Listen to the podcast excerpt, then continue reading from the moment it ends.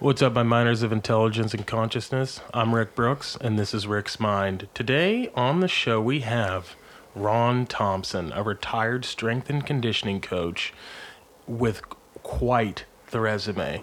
So, without further ado, welcome to the show, Ron. Thanks for being here. Thanks, Rick. I appreciate you having me, and you know, enjoy talking and get everything out. I guess Oh, we are, man. I mean, we've been we had to we had to start this podcast because this guy is just a wealth of information, and uh, we're gonna get into some crazy stories. But I guess the first question I want to ask you is, how did you get involved in the strength conditioning world? What kind of what pulled you toward it?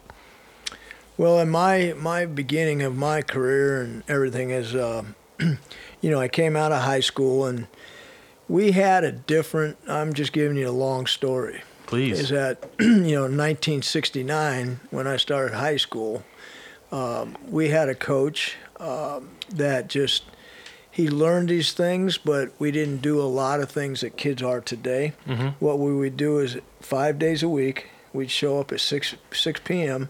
for our conditioning workout and lifting. what that came down to be is that by the time he got us there, we got organized, he talked to us about that day's workout. We'd always start that workout with a mile run Okay. every single day. And it wasn't a mile around a track, it was a mile up and down hills around our campus and back to the weight room. Okay. And time, time, time, five days a week. And you had to improve those. Then he broke into groups, and we had the old, if you know this or not, the old universal machine. Okay. You sit down, do bench. You got to sit down, stand up. You know, uh, shoulders. You got leg press on a machine. You got a few dumbbells. You got a few barbells. Nobody did Olympic lifts back Okay. then. Nobody understood that. You know, we just busted our ass doing a lot of running, a lot of drills. Um, you know, we used the uh, old uh, axle thing where we tie ourselves up to a rope and run with the resistance rope Okay. back and forth and doing those things. We did that for an hour. So that was our conditioning, and we went to the state championships two out of four years, and you know made a difference out of it. Um, you know, from that standpoint, then I just went on to college, and at college, it was pretty much the same. They they'd run us doing things in certain ways, and they had a you know our offensive line coach had a certain lifting. We didn't power clean. We benched. We squatted. You know those kind of things. We did a lot a lot of exercises, and that was it. But I got to know more about training. Yeah. I, I learned why you did it for football and, and so on and so forth. So then once I got done at college, I played rugby for a while, both shi- in no both so at my city and and and uh, club uh, team at Cal Poly. Then I got a chance to go to Europe and play in South Africa and play for four months, five months. So I had all that and came back and played a little bit more. So I, I probably played about six, seven years, just off and on, and What, it was what a great position? Because I played rugby. I was a fullback. Well, I was uh, I was what's called a half. Okay. And I don't know what they call it today. There's you were a on the different line. name. You were a back. I was right off the edge of the back uh, of the scrum. okay. Right guy, right off the edge. you know, Okay. thing. We call them a half, you So- know, that type of thing. But anyway, um, you know, just got used to training and, and understanding that and why it was important. And I was starting coaching. So as I got back and started coaching, I was at the high school level. Mm-hmm. And everywhere I went, you know, coaches say, "Well, you're really into this. You know how to do this. You take care of it." So I took care for the, the programs, and everywhere I went in high school, that's what I did. They just knew I liked it, I enjoyed it. We did it. We moved on, and that type of thing. And then mm-hmm. from there, I went to you know SMU in Dallas, and you know got into that, and it was more of a job and to make a long story short, people have asked me. This was this is an example how how long ago I've asked been asked this question, but I had it done three weeks ago. I was in Phoenix, and I was in Phoenix with a friend that I coached with at the last job I had, and she's an administrator, head softball coach. So she invited me down there for the week to speak to their coaches and players and it's a NAIA school that just started up two two weeks ago, uh, two two years ago. Okay. So I brought up to a lot of just all day long, just co- constant talk, talk, talk to all these coaches about how are you going to do this? And they ask me questions because I'm not going to tell them what they need to do. I want them to, I want to know what they want to know. And they had to actually rent a, phys, you know, a gym in town by, you know, the public facility, but they had it for them. So I had to get them organized as far as what you can do out of that gym, give them technique sessions, and talk to the kids about nutrition, and did that for three days. So you know, I've just learned it that way, and and found it out that that's that's just what I need to do. you know. So, so your first. So what year were you at SMU? Uh, 81. So this is right as the they were given the death penalty, correct? No. Okay. Well, let, let's put it this way. When I came in with the staff that I, I didn't come in with, but I came in with that staff after I got the job, they, we came in, and then that next June, which was just a few months, mm-hmm. they had just gotten off the probation from the previous coach. by the NCAA. And, and I Right. want to pause here real quick for the listeners that aren't familiar with this. Southern Methodist University is a university in Dallas, Texas, and they were given the death penalty by the NCAA. Uh, and that means they got all basically no athletic scholarships. I think for I don't know the period of time. Two years. Yeah, two years. Two years. So they had no uh, full ride scholarships for any uh, any athletics, co- collegiate athletics, and that killed the program essentially. But you were there right as this was going on. you know, like I said, a few months after we all got going for the next, you know, the 82 season, we came off the probation they just got off of from the po- fr- previous coach. Okay. so we went on and, you know, went with it and actually got off the probation, I'm saying. So we were eligible and uh, won the title, you know, two years in a row, bowl games and name it. and, uh, you know the long story of the death death penalty and you know how the whole thing that you know came down from the NCAA is that through this whole time before I arrived and after I arrived the stories and different things that took place kind of you know just moved itself forward to the point where by 85 we had another major big incident by a, a former staff member and uh, a former player that just bombarded it out to the public and you know television and just set everything out. And by then the NCAA and we had to go in front of them in a you know board meeting and everything. And they finally just came down with the death penalty. Were you so you were were you participating in these board meetings? And another question I want to ask is, without obviously revealing any names or anything like that, um, what kind of shit did you see at the? I mean, this is Texas.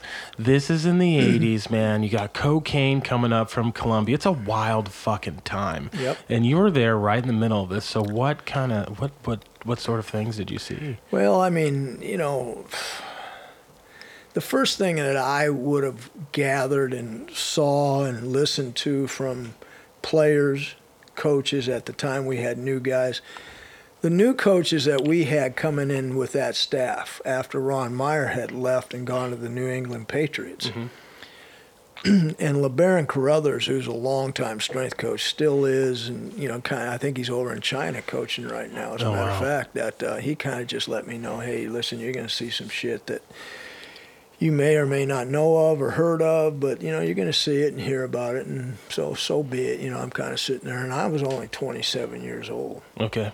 so I mean, it was different. Yeah. And, uh, you know, I'm thinking to myself, okay, fine. Well, there's Eric Dickerson, there's Craig James, there's Michael Carter, there's Russell Carter, there's Wes Hopkins, there's Ron Morris, you know, uh, the uh, quarterback McIlhenny, the whole thing. And just listening to everybody talk day after day, I'm thinking, well, something something's about to happen. Well, in front of our weight room was a big group of windows that you looked out in the parking lot. So now I start seeing guys drive up, and back then, you know, the early '80s, the Datsun 280Zs Yeah, were yeah, yeah. flying up, and everybody's driving one brand new one. I mean, Craig had a Craig had a um 944 Porsche, and uh, let's see, no, Eric had a had a Eric had a red Corvette. Okay. Craig came in with a 944 red Porsche. And Michael Carter came in with a big brown dot town car and all these guys. And then their clothing was just so immaculate for Yeah. college guys, jewelry everywhere. And then you started hearing stories about how did you get that car? Well, my my grandmother, my aunt, got it for me through her loan. I'm like, and you just hear this. So that's that's how I first got my impression of mm-hmm. just day to day. Then as time went on, you know, through the year, through the next year, on and on. I mean, we'd we'd have stories where guys are getting drugs, cocaine. Some guys were bad at it. You know, we had a basketball team that we played number two, and we lost to uh, Patrick Ewing Okay. in the NCAA tournament, and I went with them up to Spokane to play. We're playing Patrick Ewing. We lose, we lose 36-34. We slowed the ball down for those guys, and they went on to win the national title Yeah. that year. Georgetown. But we had a guy named uh, uh, Wright. Um, what was his last first name? Uh, Corey Wright. Uh, his last name was Wright. He was a forward. Hell of a player. He'd have so many arguments with the head coach that was there that they get in arguments all the time. But he was on cocaine all the time. Kids would tell us about it and all this kind of stuff. And you know that stuff went on. And there were a couple of football players, not many that would do that, but a few you'd find out about. And so you'd see stuff like that.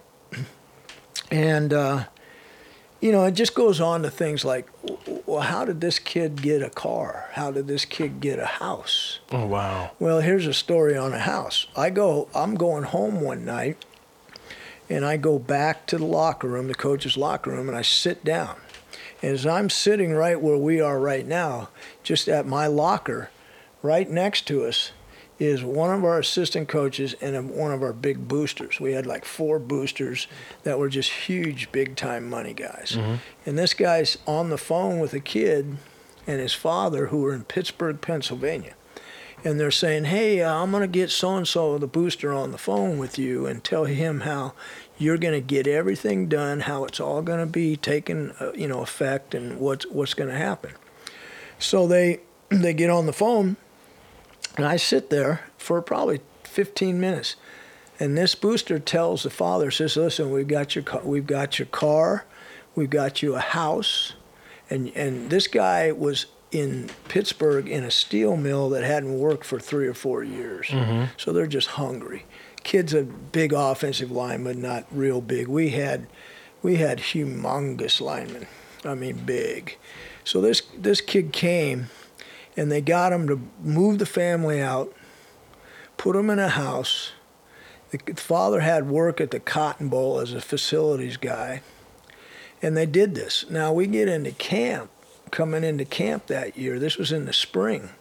Going into camp that spring or that summer, kids come out of high school with a bad knee. So we're going to rehab and probably sit him out for a year. Mm-hmm. He goes out to see practice. He sees who we have.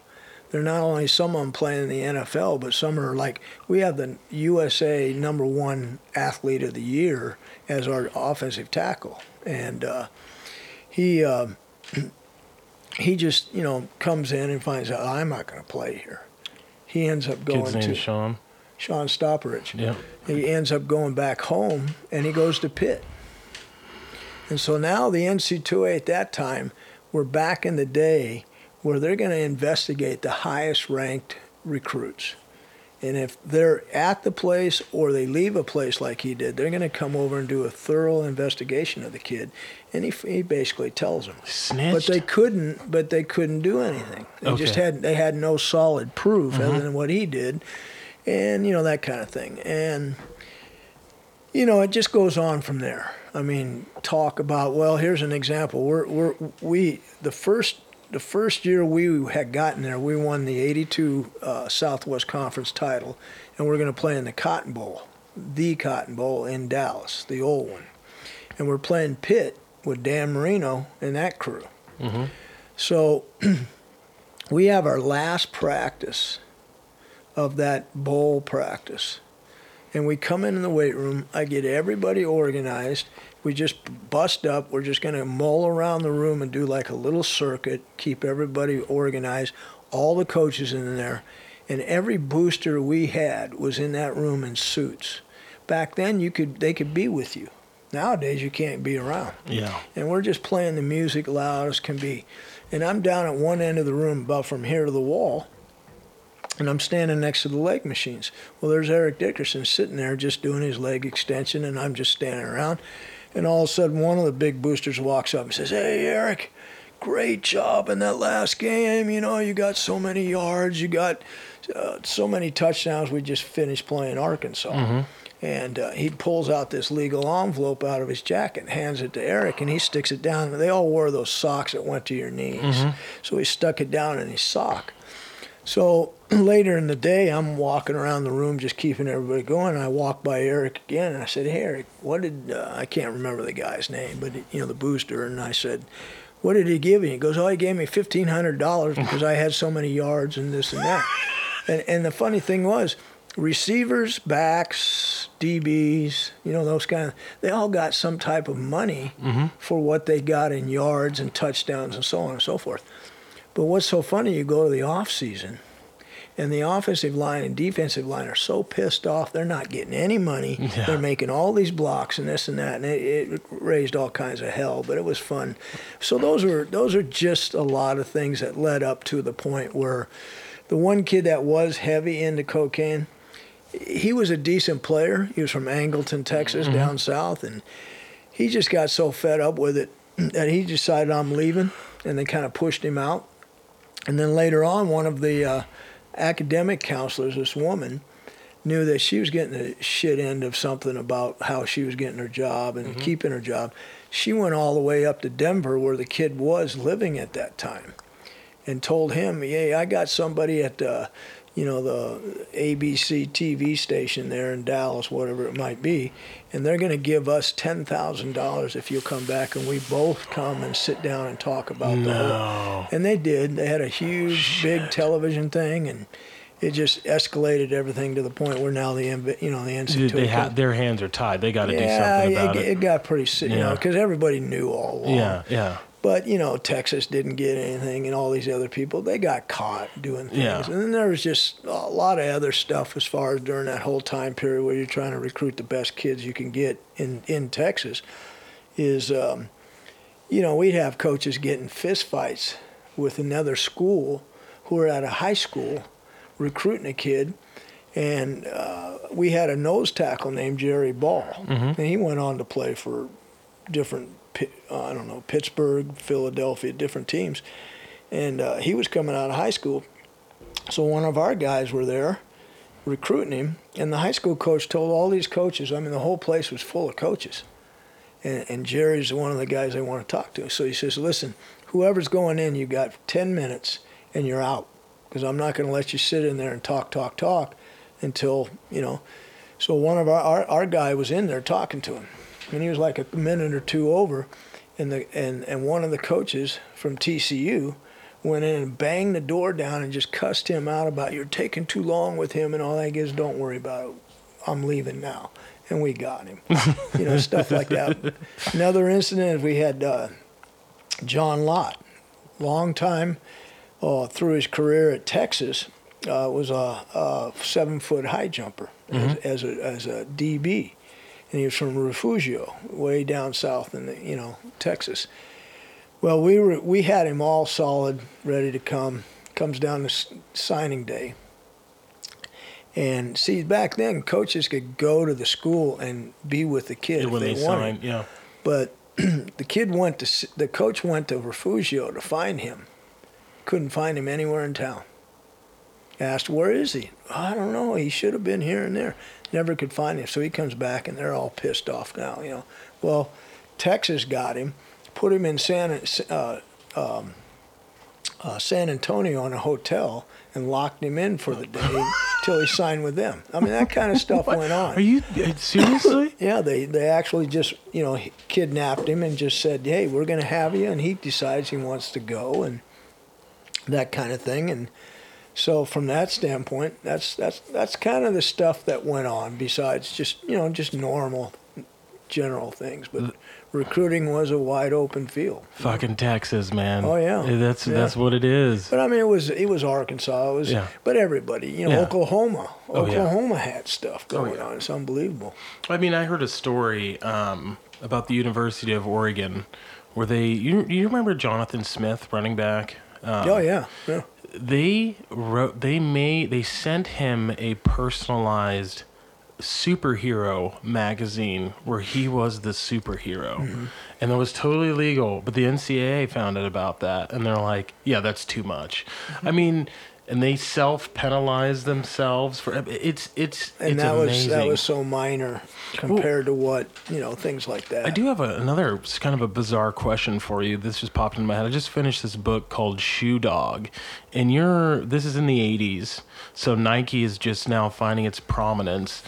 Did you see that influx of uh, them in the collegiate sports era, like in the '80s? Did you did you see any of the guys? Nike? yeah, Nike, because they spread fucking money around like it was not, it was crazy. Well, even at SMU at that time, we had Nike. Okay. We had Nike, not like you'd have today Yeah. for many schools, but we had Nike, and you know, just just real real mon. But a lot of it was like um, um, Russell, Yeah. Champion. Mm-hmm. Like when we went to SMU or not SMU, but Purdue, we were in Champion at that time, and right after the year we uh, finished uh, the Cotton, uh, not the Cotton Bowl, the uh, Rose Bowl in 2001 we shifted over and got on to Nike for the very first time, Mm-hmm. and probably still are that way. And you know, so many are. Yeah. I mean, the bigger people are. I mean, you can go to places like Oregon's got un, ungodly amount of stuff. You know, Yeah. Oregon State will just get so much, but not the same.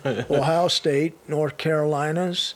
Uh, basketball, you can go to Kansas and different places aren't maybe Adidas, but they might be Nike. They're getting so much. Oh yeah, they're yeah, they're getting just so much money is spread around. Mm-hmm. Yeah, and it is interesting that you got to see all of that. So you from SMU, that kind of tumultuous time. Did you find it was hard for you to get a job? Was it was your reputation sort of tarnished? No, it wasn't. Everybody was kind of really perked up about like, oh my God, you know, you guys and you know, some guys might. Uh, I never really went across it, but I would think there'd be some out there like, well, screw them. You know, that's what happened. Uh, but in my job, no, I just had to look around, and I went up to the University of Wyoming. Okay. So Oh, Was there any good players at that time? I mean, At uh, Wyoming? did would you did you feel? I mean, you, you didn't have a choice. You had to leave, right? Because Yeah, we all got you're, pushed you're- out. Yeah, you're a man Yeah. that's interested in winning and Yeah. developing the best talent, Yeah. obviously. So, but what was that like going to Wyoming? Because I would have been like, man, fuck this, like well, negative you know, seventy it, it- degrees. It, was what it was. Yeah. You know, and and that's in coaching. You go where you got to go. Yeah. Okay. And so I really enjoyed Wyoming. really? I really enjoyed it. I liked the area, you know, and it was high altitude and all that, but I enjoyed it. And it wasn't the same program. It was really down. Uh, I had Eric Leckner in basketball who went on to play, you know, in different games. Fennis Dembo who played for the Detroit Pistons. People like that that were really, really good. Football was uh, just very average, Yeah. you know, type thing. But uh, I, I enjoyed it. We just didn't stay there long. A lot of coaching problems there. That coaches got fired, and we ended up going to uh, University of Northern Colorado in Greeley, Okay. and that's where Mike Riley at one point was. And I wasn't there very long because I got the job, a better job to go back to Marshall University in West Virginia. So we went, and it was closer for my wife to be to her parents in North Carolina and things like that. And I was building a program. You know, one of the things that uh, you know, I don't say much, but a lot of people that really know me, they call me the architect. Okay. And the reason they call me the architect is because I go to places that I start a program. Like I'm the first guy ever to have a coach. I'm the first guy that comes in and starts a program, gets a room organized, or whatever may take you know take its place. So at Marshall, I did the same thing. I was the first strength coach there, and got it going. And you know, we won the uh, Southern Conference in basketball year after year after year. We had great players. Uh, you know, uh, football was up and coming, and I don't know if you know about Marshall's Was- history, but in wasn't it- there were 1970 plane- yeah, they had plane a plane crash, crash, and yeah. die. We'd have you know, every every uh, November, um, November fourteenth, we'll have the announcement that the fountain goes down to acknowledge that the death. And in April, it's coming back to life. And so, you know, I've been through there. I walk by that uh, bullboard, everything about that plane crash every single day. I'd walk by and read it, walk by and read it, read it. So I know that thing backwards and forwards. People have been there before. We talk about it every day, Yeah. every day. You know, we just we just did. So we got the program going, and we started, and we had their first winning season since the plane crash. Okay. And then this moves on to 87. We just get hot. We have some injuries, get, you know, uh, better. And by the time we make the playoffs, we make it to the national championship game. And we play Northeast Louisiana at that time for one double A, and we lose by one. Oh. But, you know, you have that kind of thing. Then all of a sudden the Boise State job comes. And, uh, you know, I had played at Boise from being at Cal Poly and, you know, that kind of thing. And I knew that they had a pretty good program. So I thought, I'm going to look into this. So I call Skip Hall, the head coach, up, and I get him on the phone, you know.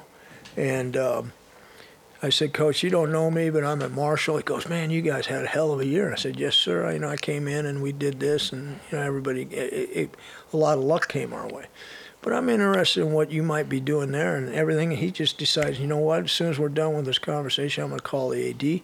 I'm going to fly you out here and interview. And we did. Got the job, you know. And then John was born in in uh, Boise, at, you know, later, and we stayed there for eight years and headed back to Auburn. And you know, I'd go on from there to Purdue, and from Purdue after 13 years, I'd go uh, to a Division three school in Iowa.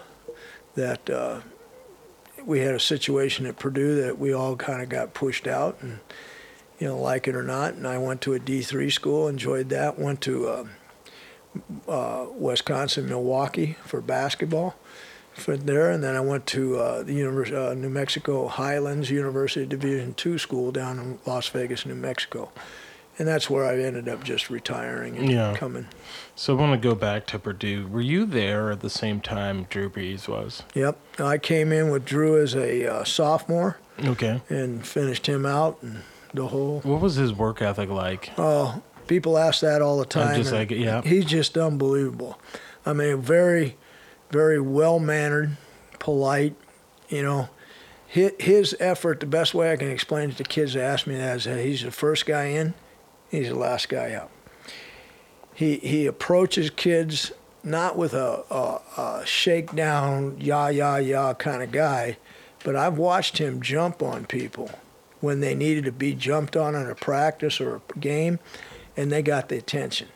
But otherwise, he'd be in there just working and working and working, and people would just take adna- you know advantage of that. And then we had we had a lot of good athletes in there. You know, Akin Ayodele that played, and we had we had four guys out of maybe more years than that, but at least four guys I remember were Big Ten players a year on defense. Mhm.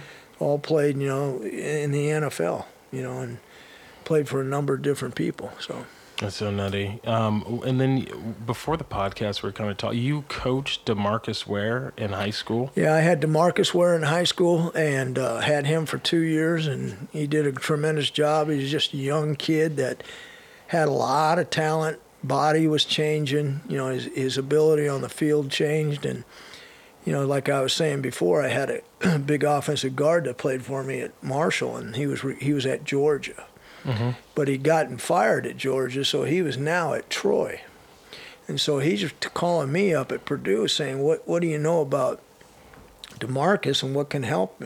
He says he's kind of on the fence. I said, "Yeah, exactly. He's on the fence. He could have gone." You know, in recruiting, he'll either go one way and get, you know, stuck on the other side of the track, or he'll go the other way and he'll be just fine. So he got him talked into it and told him that, you know, what I had, had said. And he went on to Troy, and the rest is history and what he did in the NFL. Yeah, won a Super Bowl with. Uh, Denver. yeah, Yeah. yeah. As a as he was my like, I idolized him in high school. Oh, yeah. Just he was just a monster. Sure. I loved him to death. I'm a- Yeah. and then you also coached Osi Umenyiora. Osi Umenyiora, and here's a, here's a funny thing about him. He, you know, I've got I've got weight training all day. We had the block system. I don't know if you know that, where you had 90 minute classes. Okay. So I had three a day, and I'd have every athlete we had, and obviously football. So I'd go, and one day he starts walking in. He's big, tall. You know, he's not real heavy, but he's tall. He's just athletic. And so I went to the head coach. I said, "Man, you got to see this kid. We got to get him on the football field. I mean, he looks good." And so he talked him into coming out. So after this time period comes and we're in spring ball, we're down on the field and I'm warming the team up and I look around and I look to one of the coaches and said, Where's Osi? I don't know. Where is he? So I got the stretch done and I walk back up to the field house. He's sitting in the locker room with his hands on his knees just looking at the floor. What? And I walked in and said, Osi, what are you doing? What's wrong? He goes, Coach, Coach, what do I do with this shit? There's pads, shoulder pads, helmets, knee pads, thigh pads. Coach, I don't know what to do. I said, Yeah, you played soccer, so you don't know anything. I said, Here's how you put it on, put it on. We go out to practice, and the rest is history. He finds his way and he learns how to play it and goes on and becomes the NFL guy with the Giants. He's a man with Super Bowl. He's a monster. Was Yeah. it defensive end or de- Yep, yep. Just at, just what a it's so crazy. it's yep. interesting that some of these guys in the pros, like Stephen Paea uh, for Oregon State, Mm-hmm, he didn't play football until like his senior year. There's a few freaks like that that Mm-hmm. Oh, yeah. find the game later in life and then are, are learning it in college and still learning it Sure. in the pros. It's un, it's Yeah. unbelievable. Yeah. Were you at Marshall when Randy Moss was there? No, Oh, no, dude, I way would have before him. lost my before him. fucking mind if you would have said yes. I'd have been like, no way. I had uh, I had one of our wide receivers, Mike Barber. He's Okay. a college football Hall of Famer. That's so nutty. Yeah, after that year, we went to the national title and lost it by one, but it was good. Yeah, and then we had at Auburn we had Marcus Washington. Okay. Did a great job. Got himself went over to Auburn, played at Auburn, went on to, you know, the Washington, uh, the Indianapolis Colts. John actually has a picture. We went to Colts his rookie year because it was only two hours from Purdue, and he's standing there with Archie Manning, Marcus, and John in one picture. No way. Yeah, we still have it in the house. I don't, you don't have that. You might somewhere. But I, I have it. And we had that. So we had three guys come out of that that did very, very well in the NFL. That's that's that's amazing. Yeah. It's absolutely amazing. yeah. And uh, one another thing that I wanted to touch on too, because it, as just in talking to you, it's interesting the amount of characters that you know, and I love Louie Simmons. I think believe from Westside Barbell. You're you're familiar with him as well. Yep, yep. That's nuts. I've met him a few times. I mean, if we go to a conference, I mean, we'll know, like, hey, you know, we'd know each other. Yeah. I mean, I wouldn't be somebody that would go to Westside and, you know, because like I've said before to you, is that, you know, the, the, the he'll talk about training, and he does a great job. But he talks about conjugate and what they think conjugate might be, and you know how it relates, how he wants to do it, which is not a lot different than most of us might want to do it but it's learning how to do it. And a lot of people are learning for the first time. They go there to learn that. They're learning. Could you tell the listeners a little bit more about what conjugate training is? I know it's boring, going to bore you, but they, they're not going to know. Well, uh, okay, in a long story, uh, is where you're taking the lifts and you're doing certain ones on certain days. Yep. You might pick that to a three day, a four day, to a five day. And how you you you methodolize the lifts with that day and other days with other things, they switch. And so you're learning how to change that rather than the three day used to be just everything's done. Mm-hmm. Four day, everything's done twice, you know. It's just a way that you make it change to where the bottom line of the methodology is that between the days you lift, what you might do with Olympic lifting, barbell, dumbbell, whatever, in that workout, you're learning how hypertrophy, strength, power is all rationalized within the training. So, how they're done in those days with those lifts, one's going to be geared towards hypertrophy, and another one's going to be more strength. Another day it might be all power and it might be strength. It might be up here and it might be hypertrophy and power. Power takes one of them's going to take the lead. And so what the scientific portion to that whole thing is, is that there's nothing wrong with the old absolute way to do it, meaning that if you did three days a week, basically, and you probably remember this maybe, is you might do hypertrophy for four weeks. Yep. Then you're going to go to strength. Then you're going to go to power. Well, what happens in scientific, which I learned, you know, long after all that, is that there's nothing wrong with that. But if you're training athletes who are going to train and track, uh, you know, different things, football, basketball, if you're really into that that way, what you do hypertrophy, you've got nothing left at the end with hypertrophy. No. But you're now into power. Okay. What this does is it keeps that hypertrophy coming. It keeps that strength coming. It keeps the power coming in an overround way mm-hmm. throughout the whole s- process of six, eight weeks. That everything you've got in each one of those phases is being done at the end. Yeah. So you've never lost too much of the hypertrophy. You've never lost much of the strength or the power. Yep. You know, functional movement, whatever it is. It's it doesn't matter if it's lifting. It's just something that relates to that kind of feedback and how you go from one to the other. Yep. I can break it down for you what we did, but I'd have to use rep schemes. Yeah, so, yeah. like, we would do sevens, like four sets of 7s Mm-hmm. for a- a few weeks, maybe, I don't know, maybe four. And then we'd taper down to 5 Mm-hmm. Five sets of five. And then we would go to your one rep max, one, you know, like nine sets of three or something of that nature. Mm-hmm. Right. And I did that forever. And it seemed to always work. And you Oh, just yeah. restart the system. Yeah. And then when I got into college, I got into Pavlov, um, Mm-hmm. where you just find a working rep, like a Mm-hmm. weight for me. Let's just use squat, and I do it. Let's say like 375 pounds, one set of one, two, three, and it's like a ladder. You Yeah, work your way yeah. up, and then I'd always try and work my way. Yeah. I would die, Sure, but um, I, I- I got obsessed with that for a time, and now, like the way I train now is honestly, it, I don't really. There's, there's no rhyme or reason. Like one day, I'm like, I'm gonna fucking kill my legs, and I'm gonna do. I'm gonna put chains on there. Mm-hmm. Like I'll put like 315 with a set. I don't even know what the, these chains weigh, but I work at a Yeah, yeah. huge bro gym and in Oregon City, and I'll use the chains and this this place called the Power Pit, right? and and Uh, I'll do that, and then I'll do some like leg extensions, some like uh, other work, and then I might not power lift for a little. do Yeah. kettlebell swings or Yeah. or something. But I mean, um, yeah, I just don't have a rhyme or reason. I'm not really running any programs right now. I Yeah. probably will this winter when I need my mind to be occupied and to not focus on the shit weather. Yeah. But if you have any advice to help me get more jacked than I am, Sure. dude, I am all ears. Yeah, I am you're more trying than to get welcome. I mean, huge. Take take my email, my phone. Oh, Call me anytime. I'll help you anytime. I will, because I mean, I want, I want. what I- you're going through right now is what most people do. yeah, You know, they, they, they're into it, they're following some system, and then after a while they get tired of it. You Yeah. know? And it's like, kind of like me. People ask me, well, why do you, uh, what do you think about CrossFit? You know, and I'm thinking to myself, anti. well, I'm going to tell you from an athletic standpoint, it's horseshit.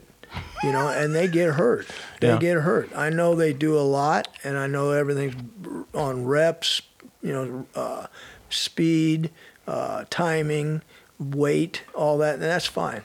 But you know, a lot, a lot of problems have come about from that. And um, you know, it's a funny situation. When I was at uh, Wisconsin, Milwaukee, we won baseball conference every year. Mhm. So when I first came in, these kids were baseball, and I was just starting working with them and having them do my baseball workout. And they're like, uh, well, well, coach, do you not do any CrossFit? And I said, hell no, you're not going to do CrossFit. So then I had a meeting with the coaches. And the coaches sat down and said, Coach, what do you think about CrossFit? And I said, it's horse shit. And they all kind of looked at me and they went, thank God. Well, the reason was, is when they all got there a number of years before, nobody knew shit about training Mhm. for baseball. But they had a really good player that was a leading batter in the nation in Division One, when he was a senior, and he was still a, a, an assistant. And he said, Coach, you know, I used to put him through that shit because that's all I knew. That's how I trained after baseball. I just wanted to be that way. I said, hell no, we're going to do it this way, this way. And you're going to squat, you're going to clean, you're going to bench, you're going to do this. But we're going to do so many other things that work baseball, shoulders, rotator cuffs, back, hips, you name it. And, and, and it worked. Yeah. But it's just how, how you look at it. In Yeah. your case, that's, that's fine. Yeah. And that's what you want to do because you don't have nothing else. You don't, you're not in a sports team atmosphere that's saying, well, we're going to do it this way. And a few guys make changes, but overall they're doing the same thing, mm-hmm. whereas you don't have to. No, exactly. But anytime you do, yeah, just holler. We can we can throw ideas out there and see what you think. I'll be, yeah, I'm, I'm super interested because I'm always looking to get, you know, better. Right? Yeah. I, I'm a big fan of, of person. Like for years, I didn't run. I don't know why. I just hated running. But I found this death hill by mm-hmm. my place, and I run. I run hills. It's it's about a two point, mm, two point seven five. Two, two, yeah, just around two and a half miles round trip. You run up this, and this hill's like this. It's awful. Yeah. And that's got me in pretty good oh, cardiovascular yeah. I'm not trying to run seven miles. I think my max run that I'll ever do would be like three to four miles because I'm a big guy, man. I weigh 240 pounds. And I'm not, I just don't think that's necessarily conducive No, to good no, joint health. But. I think anything, you know, around that, you know, But you can do things like what you're talking about. What I would suggest, you know, when we talk is throw ideas out there from the standpoint you can run your hill. Yep. Because that's a nice challenge for It you. is, exactly. But overall, you don't need a lot of it. You don't need to go for six, eight mile run. No. But you can occasionally, you know, Exactly. a mile or two. You can go to a track I do, I do do run, a lot of track run, work. Mm-hmm. run like hundreds, walk the curve, run the hundreds. It's just different ways to do stuff. Exactly. And it's old fashioned, but it works. It's a change of pace. Run the stairs Yep. things like that. But the thing I would say is you're probably going to get along the lines that later on you're going to think to him as, well, I, I thought you didn't like CrossFit. Well, I'm not having you do CrossFit. No. I'm having you do so many things within your little um, package that affect lifting, Mm-hmm. abs, flexibility, cardio Yeah. that you've you know after a week or two and you got this going you're going shit i'm not doing the same damn thing every day Nope. but one day i got snatches one day i've got squat one day i got bench one day i got power cleans i got dumbbells i got this after a while you're like i'm not bored Exactly. because i'm challenged every single day and i'm not doing the same thing that's that's what I get a lot of people like that, like a wrestler Yeah. almost. I train my wrestlers the same way. It's like they don't know what's coming that day because the- I'm going to change it up on them. and a, and a great thing um and a, and a great thing also is the muscle confusion. Mm-hmm. You're not my body's not going to be able to adapt to the strain I'm putting Yeah, on. It's going to yeah. continuously uh, it's You're not a power lifter. You're not a bodybuilder. You're not this or that. That has to be in a certain set routine to Yeah. make certain end results happen. You're you're getting end results, but you're not even know how you're getting it because you don't even know from day to day. If you go four days a week, five days a week, shit, you're doing something different each and every day. yes. You know, so That's then that's kind of the training I Yeah, like. You so never that- know. You never get bored. I agree. I agree. And uh, I definitely did. What are your thoughts on yoga, man? I got into yoga, um, and I, I really enjoyed it just to fix some muscular issues that I've had. Yeah, and it wasn't with, the most with a lot of person. lot of football, a lot of athletes in general, even the females. Um, you know, I would never have myself do it. Tell them, I would never have somebody come in. But usually at colleges, the phys ed department Mm-hmm. would have somebody teaching yoga in a certain way. So I'd always just get over and get a credit Mm-hmm. to take that and take it for the fall, take it for the spring, just from the standpoint you're getting it done. Exactly. And, it, and, and after a while, like coach, you're right. That's that's really helped me. Now I don't have to deal with it, Mm-hmm. but if they are going to take the idea of doing it and going over and do it, then I think they're going to get something. And they usually end up saying, even big guys coming back, man, I'm more flexible. Yep. My back doesn't hurt because you're doing what you should be doing. And We just don't have enough time and, you know, that type of thing. Ex- yeah. And because I fucking hate stretching, I, I don't know. I do, Yeah. I do, and I there was a guy, um, I cannot think of his name. Lauren is his name, but he his so his we were talking about uh, two, uh, lineage, right? Coaching lineages. His lineage uh, comes from he interned with the United States men's gymnastic coach, and he started his own gym in Corvallis called Pacific Strength or something weird like that. And it was all the weirdest shit I have ever done in my life, but it was all gymnastic movements because I had real. I still do. It's getting a lot better, but I had real a real weak core. And I man, I probably put on five pounds of muscles. Um, oh they oh they. Sorry, I just got a little note. They closed. They shut down. Lawrence, damn it, that sucks. I'll have to text him. But um, he, I, listened to a podcast with the, the strength coach and ended up talking with Lauren. And he's like, "Yeah, man, I, I I interned with this guy, and my back never felt better. Yeah. and we were just doing like Jefferson curls. Are you Oh, yeah. familiar with the? Yep. So that really just Yeah. stretched my spine out, and I was able Oh, to. yeah. And the oh the the levers, I don't even know. I, I don't even know what they're called, but it was terrible. Sure. I hated every second Well, of it. the but it was athletes, good. that, the, the athletes in most places I've been, is that at the end of workouts, whether it's a male or female sport, we'd end workouts with core, abs, and different functional Mm-hmm. movements, and we'd go through, you know, 10, 15 minutes of it at the end of a lift. And, and get it done and after a while they're like man i'm so more flexible Yeah. i couldn't do this before now i can do it it's just something you have to do It is. know, and- and that, and that's what the what really bothered not bothered me but challenged me in this podcast this this this guy that it was a United States gymnastics coach for I don't know 20 30 years and he's like if my athletes who are the best athletes in the world and I like his argument because gym gym gymnasts can do things with their body that Mm-hmm. the the general population has no fucking they just can't No, do it right no, right. and he's like, if they're stretching before and after every workout, what the fuck are you doing? Yeah. Why aren't you doing that? Right. And I was like, damn, you got a good point. Right. And I mean, if you if you think about it, George George uh, Pierre, the UFC fighter, one of the greatest of all time, he trains with the Canadian gymnastic team and the Canadian wrestling team, like the national, gym, and just just so he could get their movements Mm-hmm. down. And you know, he he had a movement coach or team before. Uh, Ido Portal, who, I don't know if you know who that is, but um, he's also a famous movement coach with Conor McGregor, and that guy also has was the same lineage as uh, the gymnastics guy. Just I just named. I can't remember his name, but um, yeah, man, it's all that stuff's important. I kind of lost my train of thought, but it's all it's No, all it really important. Yeah, you, and you have to have some type of plan within your system that's going to have that done. You know, like when when I've got a group, whether it be on the court with basketball or volleyball or football on the field, whatever, we're we're going to do some type of movement warm up prior. And at the end, we're going to sit down and do some type of static. Mhm. You know, just sit down, easy stretch. yeah, You have to do those, even though it's not going to be as extensive as what you're talking about with Yeah. them.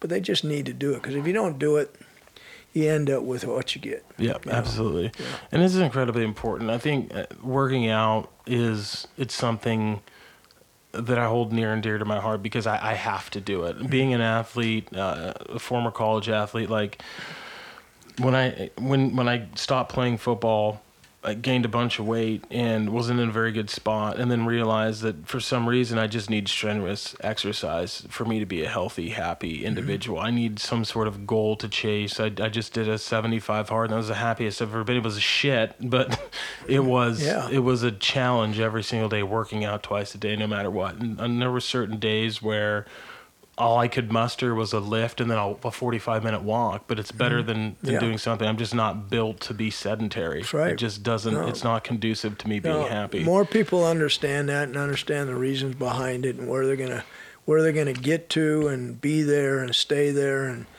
you know the thing that I look at and I'm 65. hmm You look so, good. You know, from that standpoint, people will come to me over the years and say, why, you know, like a 40 year old or 50s, like, wh- why should I continue to clean? Why should I squat? Why, what do I do with dumbbells? You know, all this, and you give them all these ideas.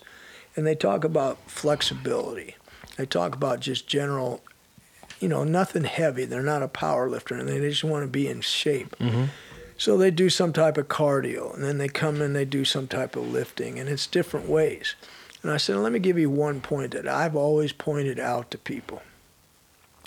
Is I don't want I don't want people to be when they're 85, 90 years old and they can't carry the garbage, you know, the, the, the bag of not garbage, but the the, the gar what am I trying to say? The uh, the paper bag Yeah. of groceries Yeah. up a stair because they can't walk anymore. They can't carry the bag and walk up the stairs because over the years getting to that point, it's too easy just to give up. Yeah. Now, I understand that it's it's doing things that you don't want to do, like a little bit of a walk, maybe a jog, a bicycle, whatever, and lifting.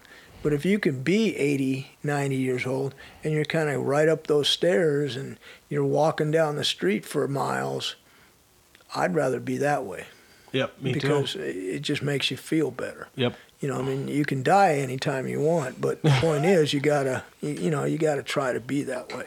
Yeah, absolutely.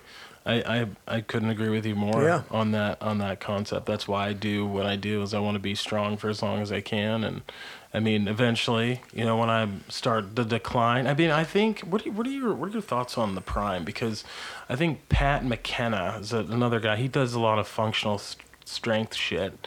He said you your pri- you enter your prime when you're in your 30s, right? And I got a year before that happens.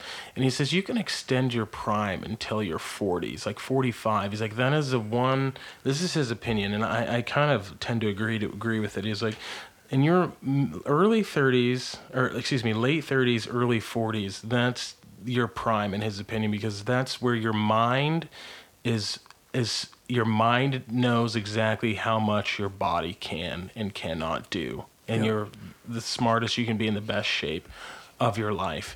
And i think it's interesting with the advances we're having in technology and as well as what we now know the body can do. And then with drugs and, and what performance enhancing drugs how you people are extending their prime mm-hmm. into their 40s it, it's never been done before. We've never seen a Tom Brady or a Drew Brees, right? Yeah, that's right, right. playing into their 40s or even a fucking LeBron, man. Yeah. It's crazy. I don't- He's like 36, 37, you want to pull that up, years old, and he's still one of, still the best NBA Sure. player. Um, I'd love to know what he, he might be all natural, but he, he's probably not. I hope not. Yeah. You know, like Brady, he's just picking himself up, you know, with uh, knowledge of, um, you know, how they eat. Just the nutritional part of it. They want to know 35. how they eat, and it cleans them up better. That's what Drew's done. Yep. He's dropped a lot of weight. I Oh, mean, yeah. when he was in college with us, I mean, he could bench 315, 320. He could squat 500. Whoa. He could clean 315. And people are like, really? Yeah. But as he got longer and longer in the NFL, you've seen his body's changed. He's just come down to just be that quick Yeah. quarterback, you know. And that's what they find out, you know, years ago. And not anymore. I mean, there's guys out there that might be that way, but overall, that's that's just the way they're trained. You do have to lean out because it, it, it Yeah. that's that's actually one of the most interesting things I found about the NFL is that people coming into the NFL from college are actually way bigger Oh yeah. and they end up dropping a shit ton of weight once they get to the league. Yeah, even your linemen in some cases Oh, drop yeah. a little bit, you know. You have to. But they're they're quicker. They're everything about it. No, I mean one of the things I had and I never brought up was uh, I went to college with Ozzie Smith Okay. and uh, gotten to know him in college, and then you know just kind of staying in touch with him. there was about a point where he got a hold of me, and he says, "I need your help." I said, "What do you need?" And he goes, "Well, you know, I want you to help me with nutrition." Baseball player. I want you to help me with, you know, what we do. And we talked about that and his training for baseball, but more nutrition. And he got into that so heavily that it elongated his, you know, five, six more years for him. And, you know, wow, later. really? Yeah. The, the diet then Oh, five, he- six he- more years. It just made a big difference. what kind of diet did you did just you just general things, you know, things that he'd like and things that he should have, Mm-hmm. but just made it more, you know, like get away from this, get away from that, and just stay with good quality food. You Yeah. Know, so I mean, that's so important. Oh, yeah. That's so Yeah. important as well. Yeah, yeah. The diet's important. I think that the most sustainable diet that I've ever been able to be on would be paleo for me. Mm-hmm. Just very little carbs. You get you, all your fruits, yep. your vegetables, no rice or anything, but there's so many good substitutes. Cauliflower rice is Mm-hmm. Sure. pretty bomb and shit like that. And that You know, here's the thing I'll tell you. No matter what you're eating, if you're eating the right things, good quality foods from all the basic groups, and you're getting enough of those things so that all your macros are being hit right and pushed and pushed and pushed, it doesn't matter how much and what you're eating. It's are you eating enough right, enough all the time, and are you exercising? yeah. Because if you don't do one or the other, not going to matter that much. Something's going to go out of whack. Yep. you know.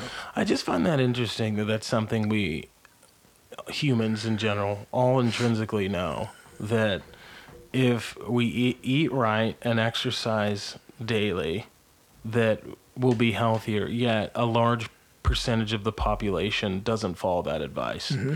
it's i just it's it's a really weird thing It's discipline. it is to discipline It's discipline, and you know you're not going to get into that. You know, like I said, what you're going to eat and how well and how much and all these things in your basic food groups, unless you're just, you know, into it and found yourself to be the right thing to do. If you're not, I mean, look around the, walk down the street every day, and who's out of shape? Who's really out of shape? I mean, Yeah. you see fat people constantly. I mean, it's unbelievable. It know? is. So that's that's their fault. That's the way I look at It, it. it is. you It's know? you. You are the sum decision. You are the sum total of all the decisions you've made.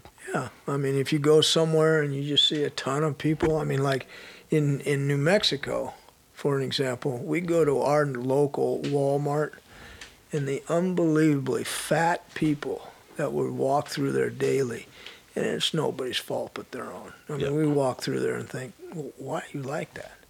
It's your own choice. But they're not in a good place. No, for sure. they just aren't. Yeah. One thing I do want to ask you, and I, I don't know how much time we have left. We're at 56. Okay, sweet. Um, is of all the years, who was? I got two questions for you. Who was the best athlete you ever had the privilege of coaching, or, or you can give me a few names, and also who had the most potential, but for some reason or another wasn't able to make it. Hmm. As far as the best athlete, man, that- that's just hard. It's really hard. There's different types. because I've just worked with different athletes, sports, and you know those type of people that are at a high level, winning, you know, whatever it may be. It's just it's just hard to say. yeah. I mean, there there's a lot you could sit down and think about for a while. I can give you some names, but right offhand, I couldn't. I couldn't just say, "Hey, there's one."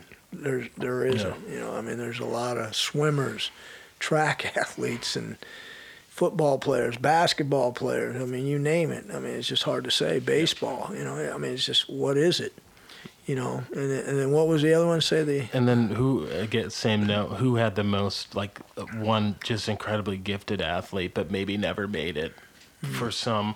Because I've always found that find those stories super fascinating. Like how many people are walking around on the streets that could be the next Tom Brady or Russell Wilson that just maybe they made some uh. like Colt Lyerla is another example. I mean, uh. again, same thing. You know, if you're around them, and you've been around them in different ways, and they just never really got over the hump and went the right direction, it it would take some thought. Yeah. I mean, I really would. I mean, I just don't have one. That boom, there it is, Yeah. and this is it. I mean, I could come up with some, but you know, it just depends on what it might be. Know. And all of all the teams you've coached, like, what is the one common theme that you've seen in the championship teams that you've of all of all of them? Like, is there a common theme between a championship caliber team and not, or Well, you know, um, different from the standpoint of, um, let's see, uh, let's let's say swimming Mhm. and track and field, for example. Okay, you may have individuals in some of those events. Okay, so they're different that way, you know, that kind of thing. Um, but as a team, you know, a football team, basketball, or anything else, those people in swimming and track have to have it in themselves to Yeah. give that effort in a 200 meter fly Mhm. or, you know, a 400 meter run or a relay of some sort. Mhm. But teams and them all together is it, number one, it's talent. Yep. Number one, it comes to talent. If you've got the best kid in the pool or on the track or on a team, there, somebody's got him there, and they've and they've coached him that way and, and pushed him that way. But overall, they're all directed because they're in that that way of thinking that they're moving towards something bigger that's going to come better, you know, a bowl game, a national championship, or you know whatever it may be, a conference. They all have that in their minds, and their minds should be that we're all part of this. We're being coached that. We're being pushed each other. So it's just the drive in these people to have that compassion and that dedication to get done what they want to get done. And, you know, a big part of it's coaching. You know, good coaches will put you in that position. Average coaches will get average. It's the mm-hmm. way it is. You know, and I've been with I've been with teams that, you know, we weren't doing as well and didn't think that things could really happen and then things start to kind of you know, fall into place. Injuries come better. Coaching starts to come along. They see a point and they keep pushing these kids, and things just keep going better and better, and step by step. Uh, that's that's what I think it is. It, it, there's no one thing like, okay, today we're going to have a great team.